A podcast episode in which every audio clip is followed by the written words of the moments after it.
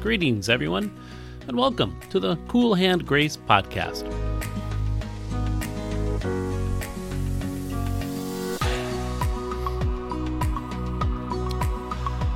Each week, we explore a biblical passage or topic, offering insight and application and seeking to point us to hope and direction for our lives. We also have interactive questions for each podcast for individual reflection or for small groups.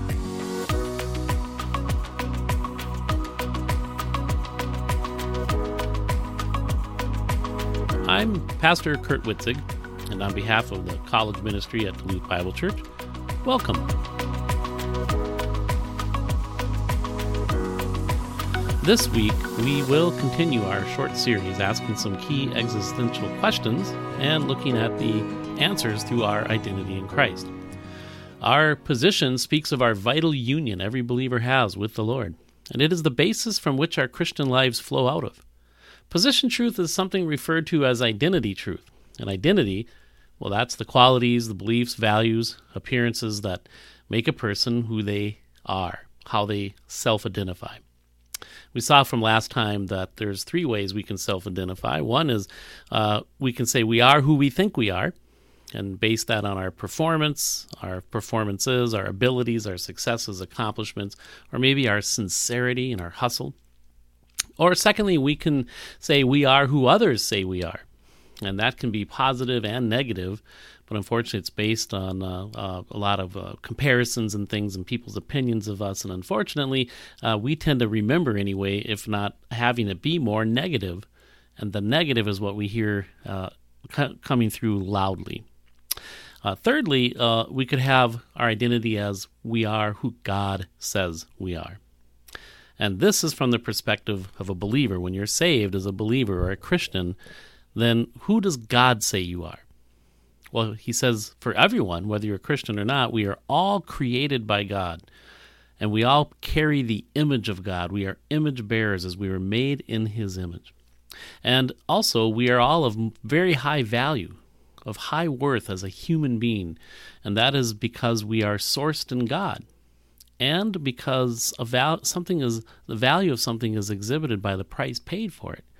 And we know that God is seeking to redeem the whole world, all of us individually, and the price paid was the very blood of Jesus Christ, his own son. Tremendous, a priceless value, showing our value. Uh, so then we need to enter into a relationship with God through that death that Christ provided on the cross. And when we believe, we become a Christ one, a Christian.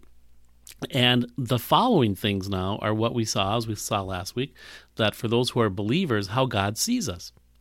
Uh, we looked at Ephesians 1, for example, last week, which stressed this f- phrase, in Christ. And so we are in Christ. We are blessed with all spiritual blessings in Christ. And we see that we are born again there. We become children of God and have spiritual life and a new family and a new nature and a new identity, all being in Christ. We have an inheritance, as we see that's related to family and birth. We're indwelt by the Holy Spirit. The Spirit of Christ is in us. And coupled with that, you and I are placed in Him, and there's this tremendous union then. And we know we're loved and forgiven and redeemed and reconciled and made complete and secure, and we stand in grace and so on. So what? Well, we want to apply all of this to the who am I question. Who am I? I am in Christ. And our personal knowledge of this will shape our whole outlook on our Christian life. I mentioned uh, like wearing glasses. We put these glasses on, and this is how God sees us, and this is how He wants us to self identify. Uh, you know, if you were to watch the American Idol show, when the winner is determined, we mentioned this last week that uh, they finally, at the end, they get to sing another song. But this is after the contest and the winner's been determined, and because they have won, they get to perform this song, not now to perform for evaluation and to be judged, but they can now sing relaxed and really enjoy it and out of pleasure for singing. And that when we are in Christ, we no longer seek for approval or work for approval. Uh, we work um, from approval. We have approval in Christ. So it's like we're singing after the contest. We have approval. We can relax. Our identity, it matters. to know who you are with no hesitation. Our union with Christ is real, and it can be a real motivator. So we should hopefully grasp with those glass and lenses on who am I? So now let's turn our attention to the next question for this week why am I here? What's the point of my life? And now that I'm saved, what am I supposed to be doing? And so, again, we'd like to answer that question looking primarily through the lens of our identity or our position in Him. How do you primarily relate to God in your thinking? As a servant? As a friend? As a son? And we're going to see here in our text, we're going to look at in Romans chapter 8, verse 15 and 16 and 17, that we are to relate to God as children, as a son. I'll read Romans 8, 15 through 17. It says, For you did not receive the spirit of bondage again to fear, but you received the spirit of adoption, by whom we cry out, Abba, Father. The Spirit Himself bears witness with our spirit that we are children of God. And if children, then heirs, heirs of God, joint heirs with Christ. And so the text here in Romans 8, Paul wants to make it clear we are children of God the first verse, part of that of verse 15 says, You did not receive the spirit of bondage again to fear. We didn't receive the spirit of bondage to fear, and I would like to, to suggest that that bondage of fear is going back into a, a, a, a like a law-oriented walk, a performance thinking where we have anxiety because we might get fired in that kind of uh, uh, insecure environment. We have fear, we're under bondage. And, and when we kind of have a law principle, it tends to be do this and get that and do it, and but you never know if you've done enough, etc. So we're not going back into the bondage again of fear, but we have the spirit of adoption, the verse says. And the spirit of adoption, the word adoption is how one is admitted as a believer into the family of God. That's a unique word. It's only used by Paul in the New Testament five times. And he's not, he's, you know, in the Jewish customs and such, they didn't have adoption laws. Things were already spelled out as far as uh, inheritances and, and for first son and second son and so forth. And so Paul's going to refer to uh, that which is a Greek and particularly Roman custom of his time there, and that was how they would, uh, with their adoption of children. This is where, this was where the child would become a, a adult privilege or legal standing in the family, and they would be relieved of any previous debts or obligations, and there would be now a new status and responsibilities that would be assumed. And the Roman custom was that all members of the family held their property jointly, so all children were already heirs. They did not need to have the father die for them to have that inheritance. So we see then, as he's referring to that, you have received the spirit of adoption. You're included into the family, and that's why we cry out, What? Abba, Father. And so we cry out because we are children of God, Abba, Father and the Spirit Himself bears witness with our spirit that we are children of God and that we are heirs. So here Paul wants to emphasize this. The Spirit of God is emphasizing this, which means He's providing, as He's going to bear, um, the Spirit will bear witness, means He's going to provide testimony. He's providing evidence that we indeed, confirming evidence that we indeed are children of God. So this is for you and I to be very much understood. It's important. And if we're children, then we're heirs. We're not servants, we're heirs. Now, if we are children of God, what's the other side of the coin? What would that mean? It would mean that we have a father. And Galatians 4 5 through 7 is another important passage where Paul is now talking to these Galatian believers who were trying to go back under the law, and he's trying to show them how they've been redeemed from the law. So notice Galatians 4 5 through 7, he says uh, that Jesus came to redeem those who were under the law, that we might receive the adoption as sons. There's our term again. And because you are sons, God has sent forth the Spirit of His Son into your hearts, crying out, Abba, Father. There it is again. Therefore, you are no longer a servant or a slave, but a son. And if a son, then an heir of God through Christ. Notice, because we are sons, we can cry out, Abba, Father. Verse 5 We've been bought with a price from bondage, from under the laws. Galatians 3 was explaining we were, uh, Israel was under the law. They were under a tutor. They were, uh, so this was their, this was their status. But yet in verse 5, he says, But we've received the adoption of sons, something much different. We have entrance into this family of God now with full privileges. And because of that, Abba, Father. Nowhere in the Psalms, for example, when you read the Psalms, do you see any of God's people address him in prayer as Father. The first to do that was Jesus. And he taught us to do the same. Abba, Father. We then are in him because we are sons. The Spirit then also of, his Son comes into us. And there's this tremendous union again. And this is speaking of our position. And this is reality. And we can call out to God in a very personal way. And some often will say it's like saying daddy. So this is a this is an amazing uh, truth that we are children and that He is our Father, and we can personally call out to Him, Abba, Father, in this personal relationship. And verse seven, then, as we said, is He says, "Therefore, you are not, you are no longer a slave or a servant, but you are a son, and therefore an heir." So, like we were saying in Galatians 3, Paul was pointing out how Israel was like a child under the tutor, under law, and they were serving, and that was their basis as a servant and so forth. And but now, when they become an adult child, we now are adopted as children. We're in a different status, and we're indwelt by the Lord Himself. So to really grasp that God is your Father, that's a monumental um, thing in our in our hearts to hopefully really explore and, and allow that truth to really uh, get a hold of us, because that's to be enjoyed and to be experienced and to be acted upon, which is what faith is: is to be persuaded and believe and to know that's my status. I'm a child and I can approach God, Abba, Father. These are the glasses I will wear. Why am I here? Jesus did not die to make me a servant; He died to make me a son. And you know, our identity as a son, that's really important. There's, I'm just going to refer to it, we won't read it, but the story of the prodigal son in Luke chapter 15.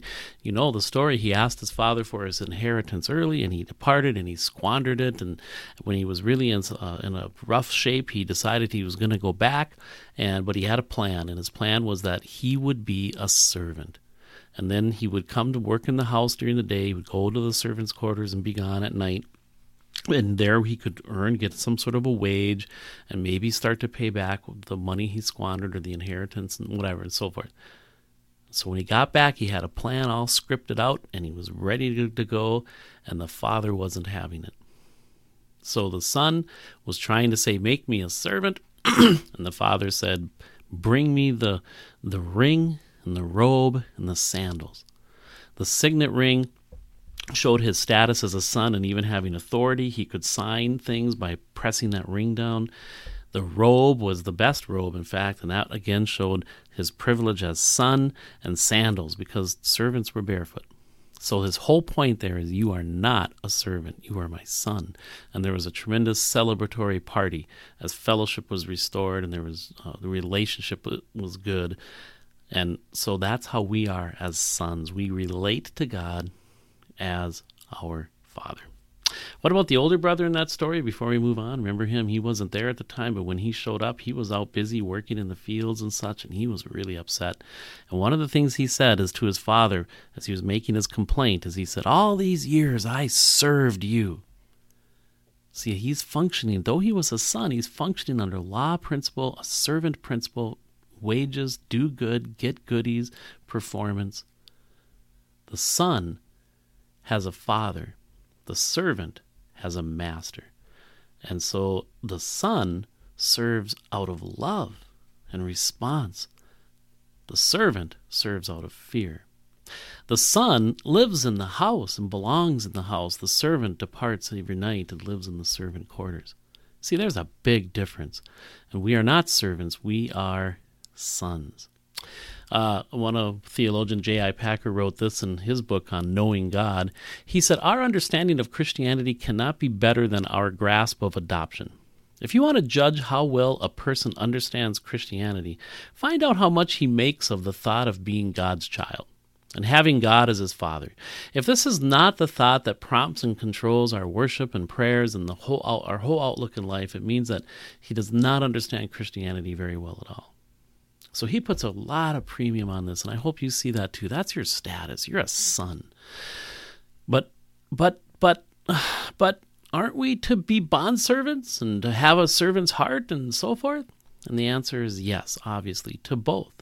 In fact, this was the example set by our Lord Jesus Christ himself. Philippians, Paul reminds us is in uh, chapter 2, verse 7, he, he made himself of no reputation. This is speaking of Jesus when he came to earth and kind of explaining his what we call his humiliation.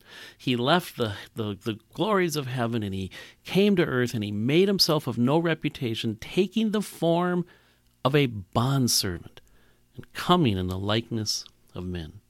Matthew chapter 20 verse 28 Jesus says that just as the son of man did not come to be served but to serve and to give his life a ransom for many as the how he served us is he came in the likeness of a man and he willingly went to the cross and he gave his life as a ransom for many so that we could be saved and be cleansed and forgiven of our sin and then there's a powerful example he gave during the upper room discourse in John chapter 13 as his last supper with his disciples. After they had eaten, he began to take a bucket of water and began to wash their feet, and they were just stunned.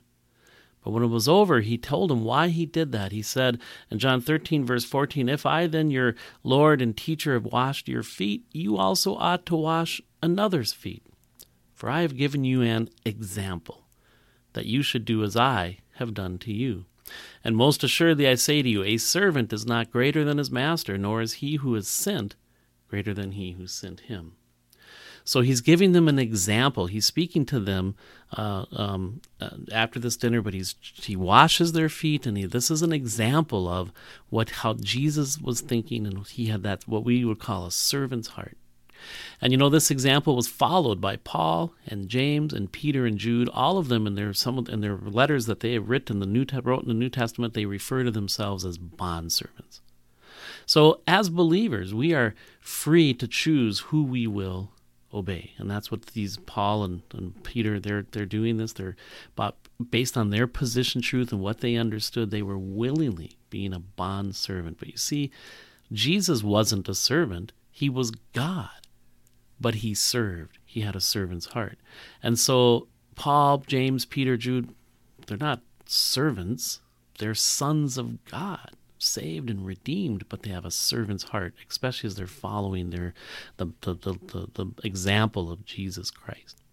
So with this freedom, there's a willing choice to follow the Lord. You see, uh, we, as an unbeliever, you only have the, the sin nature. We are in the Adam, fallen Adam state, and the sin nature is our only option. And we, we are going to be a servant of that sin nature. But when we get saved, position truth has us understand that we were co crucified, co buried, and now risen with, with, with, with Christ in the spiritual sense. And so we are a new person, a new identity, and we have an option now. We don't have to choose the old sin nature, it doesn't have that same power over us by way of a changed relationship relationship with because of our death. And therefore, we're free. We can willingly choose to obey or follow after the Lord, or we could foolishly give in or let ourselves be dominated by the sin nature. So, with this freedom, the believer can willingly follow after the Lord and imitate Him, as, as Ephesians 5 1 says, as we are imitators of Him and to walk in love. So we have a, a, this terminology that we are bond servants, but this is by volitional choice.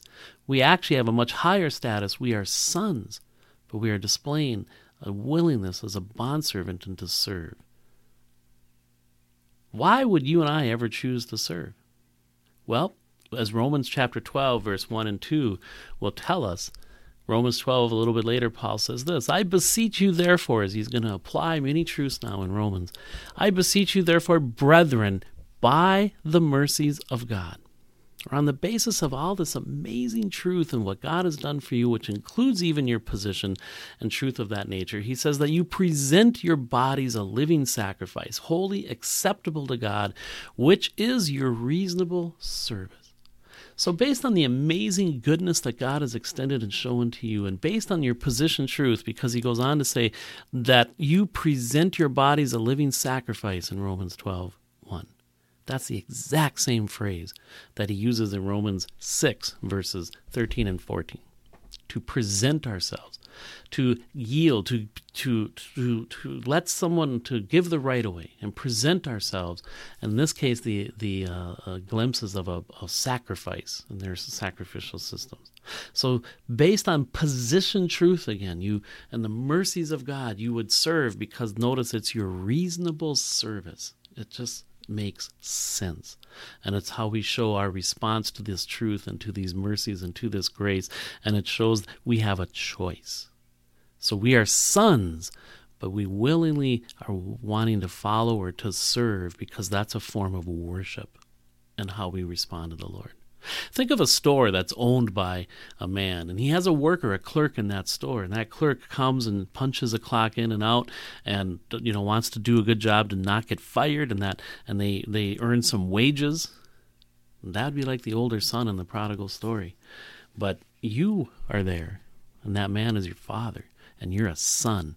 And so you also spend time in that store. You do the same things. You might do some of the same clerking type activities, but your status is different. And you're a son, you're secure, and you have a personal relationship with the owner, the father, and you're functioning out of grace, not fear. And you're serving, but your motive, oh, it's way different. See, these are the glasses you want to wear then. Who am I? Why am I here? Well, I'm here as a servant uh, I'm not here as a servant, rather, I'm here as a son.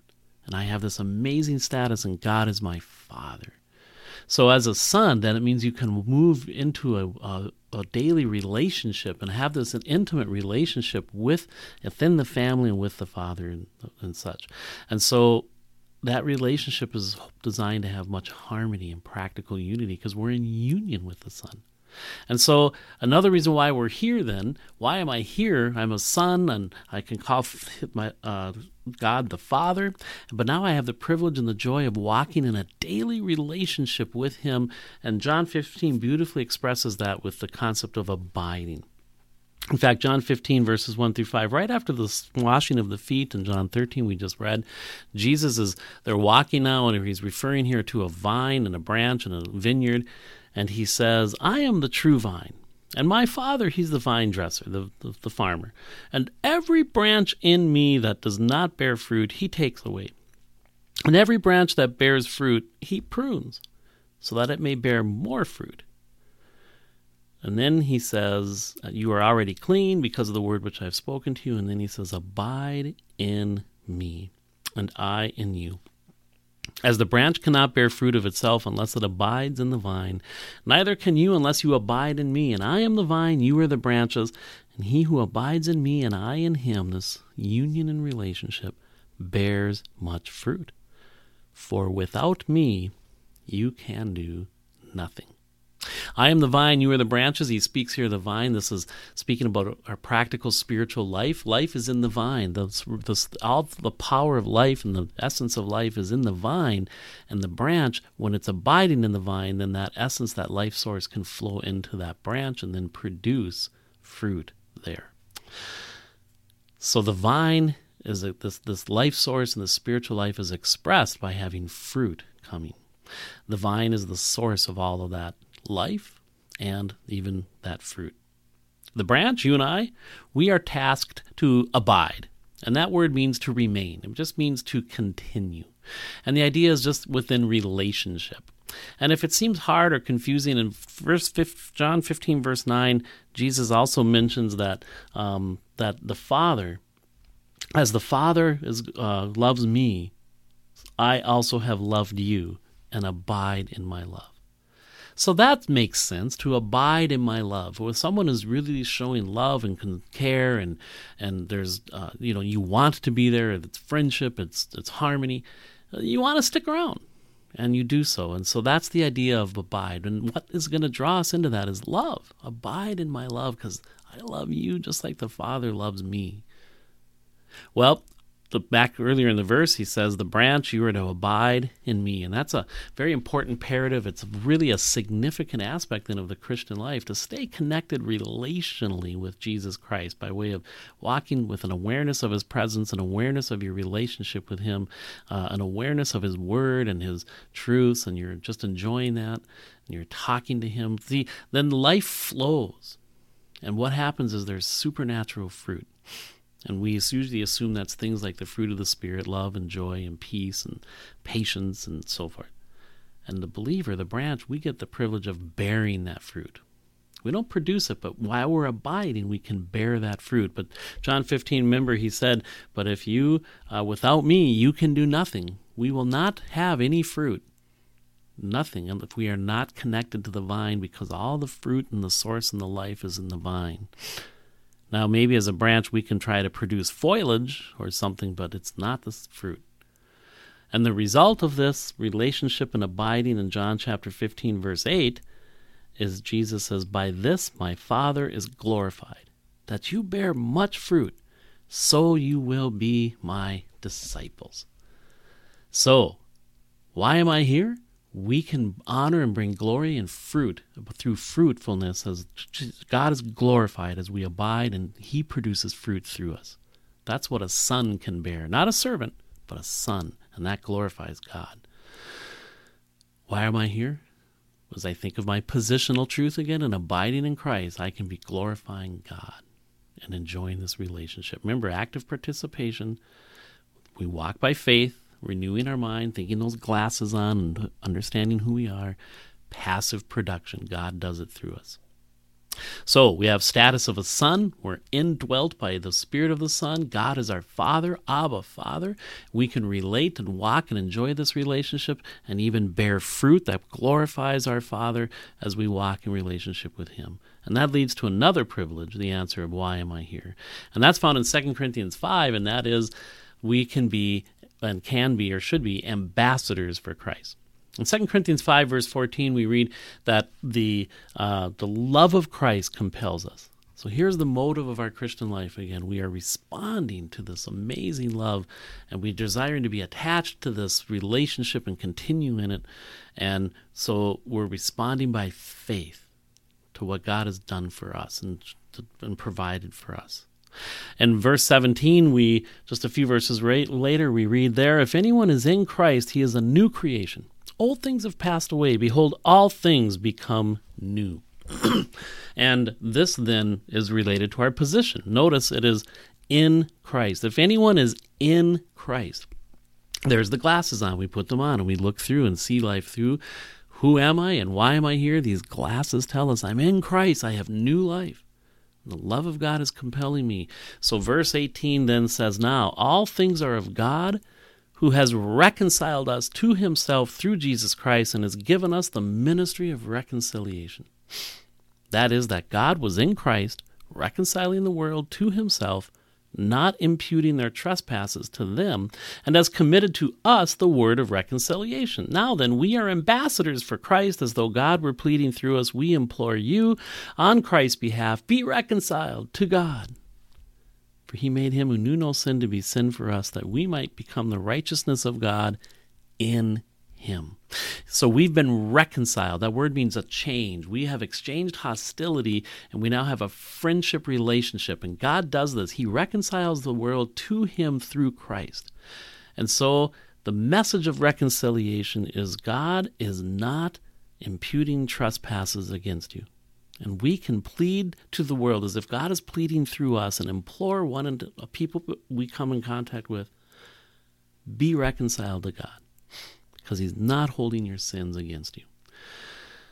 That is amazing privilege that we can do. And we are excited because of our position in Christ and the love of Christ that's compelling us. And so we are a new creation and we are in Him. And so we can share this message so others would do so. And it says we are ambassadors.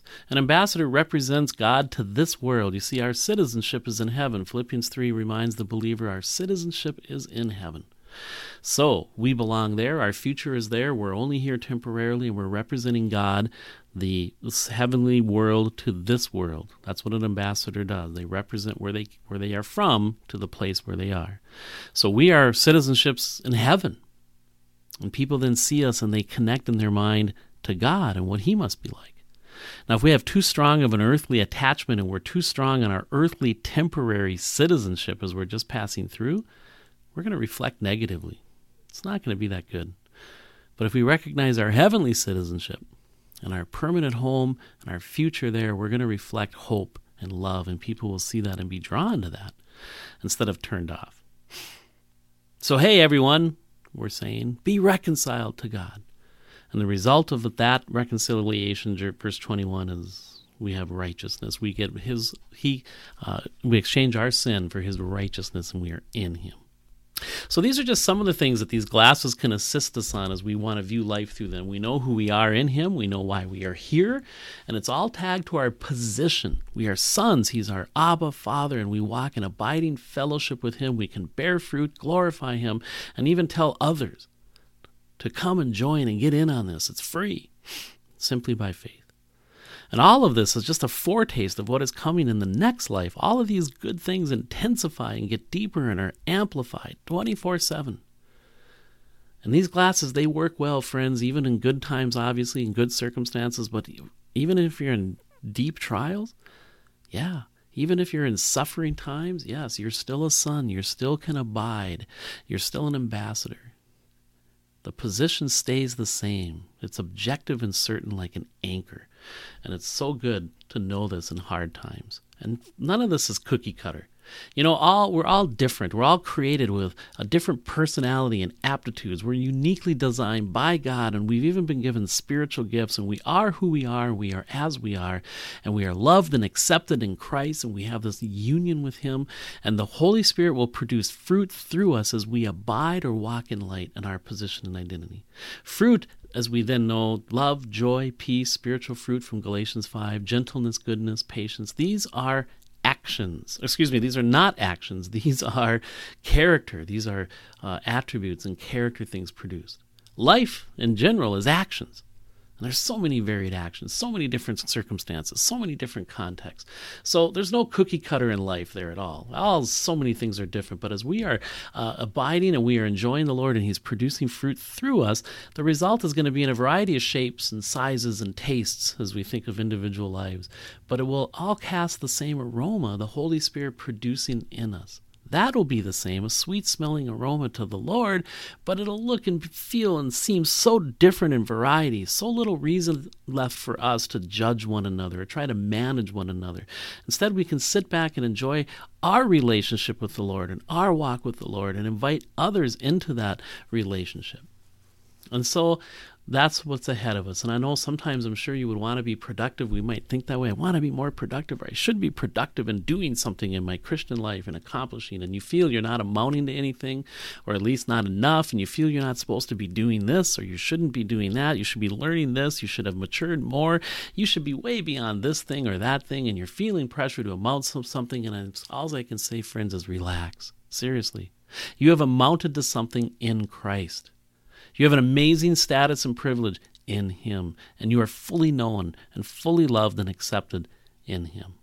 And you are often, when we think this way, we're caught up looking at actions. I should be a better parent. I should work harder. I should do more at church. I should be more productive. I should do more hospitality. I should witness more. I should think about being a missionary. I should stop that sin. I should be trying harder. I should be more like her, this person I know, or him and you want to be productive, that's good. Okay, but how do you measure productivity? How do you measure that spiritual fruit? You can't. How do you measure abiding? You see, fruit is not actions. Fruit doesn't even come from you, it's of the Lord. It's the fruit of the Spirit, and you get to bear it as you abide. Can you have, a, you know, fruit, and, and uh, you can have fruit, friends. You can have character developing in you as you're abiding in the Lord without tons of actions, even because it's not doing things or trying to make cookie cutter cookies and we all look the same. No, it's in sitting at his feet, it's in abiding. And productive is God's thing. He produces, we participate, we have divine, uh, we have passive uh, participation. It's by knowing who we are, putting on those glasses, seeing who we are, why we're here. We can think like a son and like a child and function out of our status and our position with those glasses. Who am I? Yep. And why am I here? Yep. I'm a son. I'm in, I have a abiding relationship in which I can bear fruit that brings glory to God. That's why I'm here. And I even as an ambassador can tell others. And he always welcomes us to abide in him. He always welcomes us. So, relationship first, and our thinking, not just assumed or not just dabbled, but really understood and thinking through those glasses, applications and actions come out of that. And with that, we do have some peace and some variety. Let's pray. Thank you, Father, that we can come to you and cry out, Abba, Father. Thank you for our position in Christ, making us sons with privilege sandal, the signet ring, the robe. So may each of us grasp this more and more and never stop being amazed that you are our Father and that Jesus is dwelling in us. We are sons and children of you, and we get to serve you willingly under grace and love. May we abide in you and know we are always welcome there as loved children. And so we thank you. In Jesus' name, amen. Thanks for listening again. And remember, we do have interactive questions for this podcast. As uh, just have to email us at coolhandgrace at gmail.com.